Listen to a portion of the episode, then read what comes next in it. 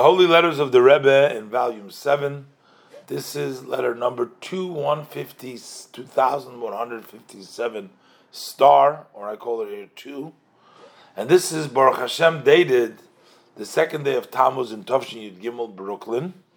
And the Rebbe is addressing this letter to those who, the congregants of the shul named Rodef Shalom Anshei Kiev. That was people that came from Kiev. They name their shul Rodef Shalom. They seek, they go after peace in Toronto. Hashem Aleim Yichyu Shalom Uvracha. Peace and blessing. Ich bin zufrieden. The Rebbe says, I was happy to receive regards from your shul through Haravachosid with the titles Chaim Sheyichya Debeide Plotkin.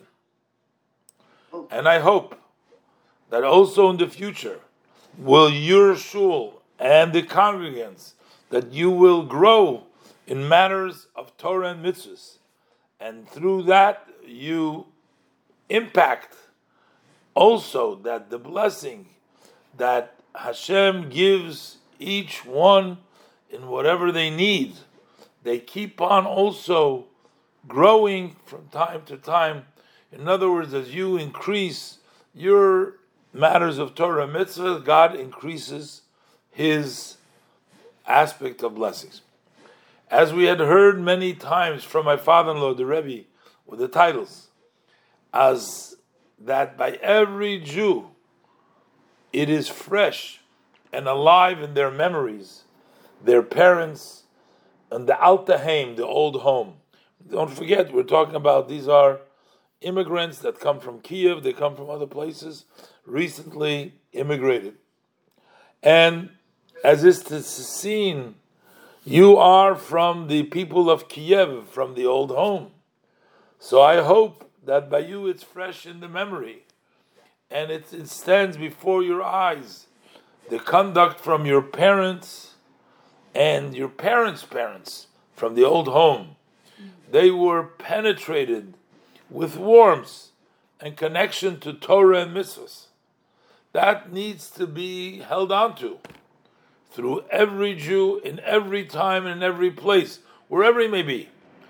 Because just like the blessed Hashem is eternal, forever, Abik, so also Torah mitzvahs are eternal, Abikaiten.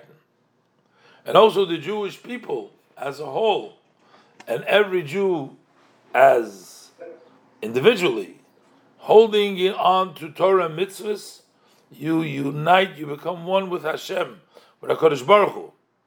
And it will be the Jewish people with the Torah and Hashem all one, with blessing for success to each one of the congregants and their families, may, family members, may they live.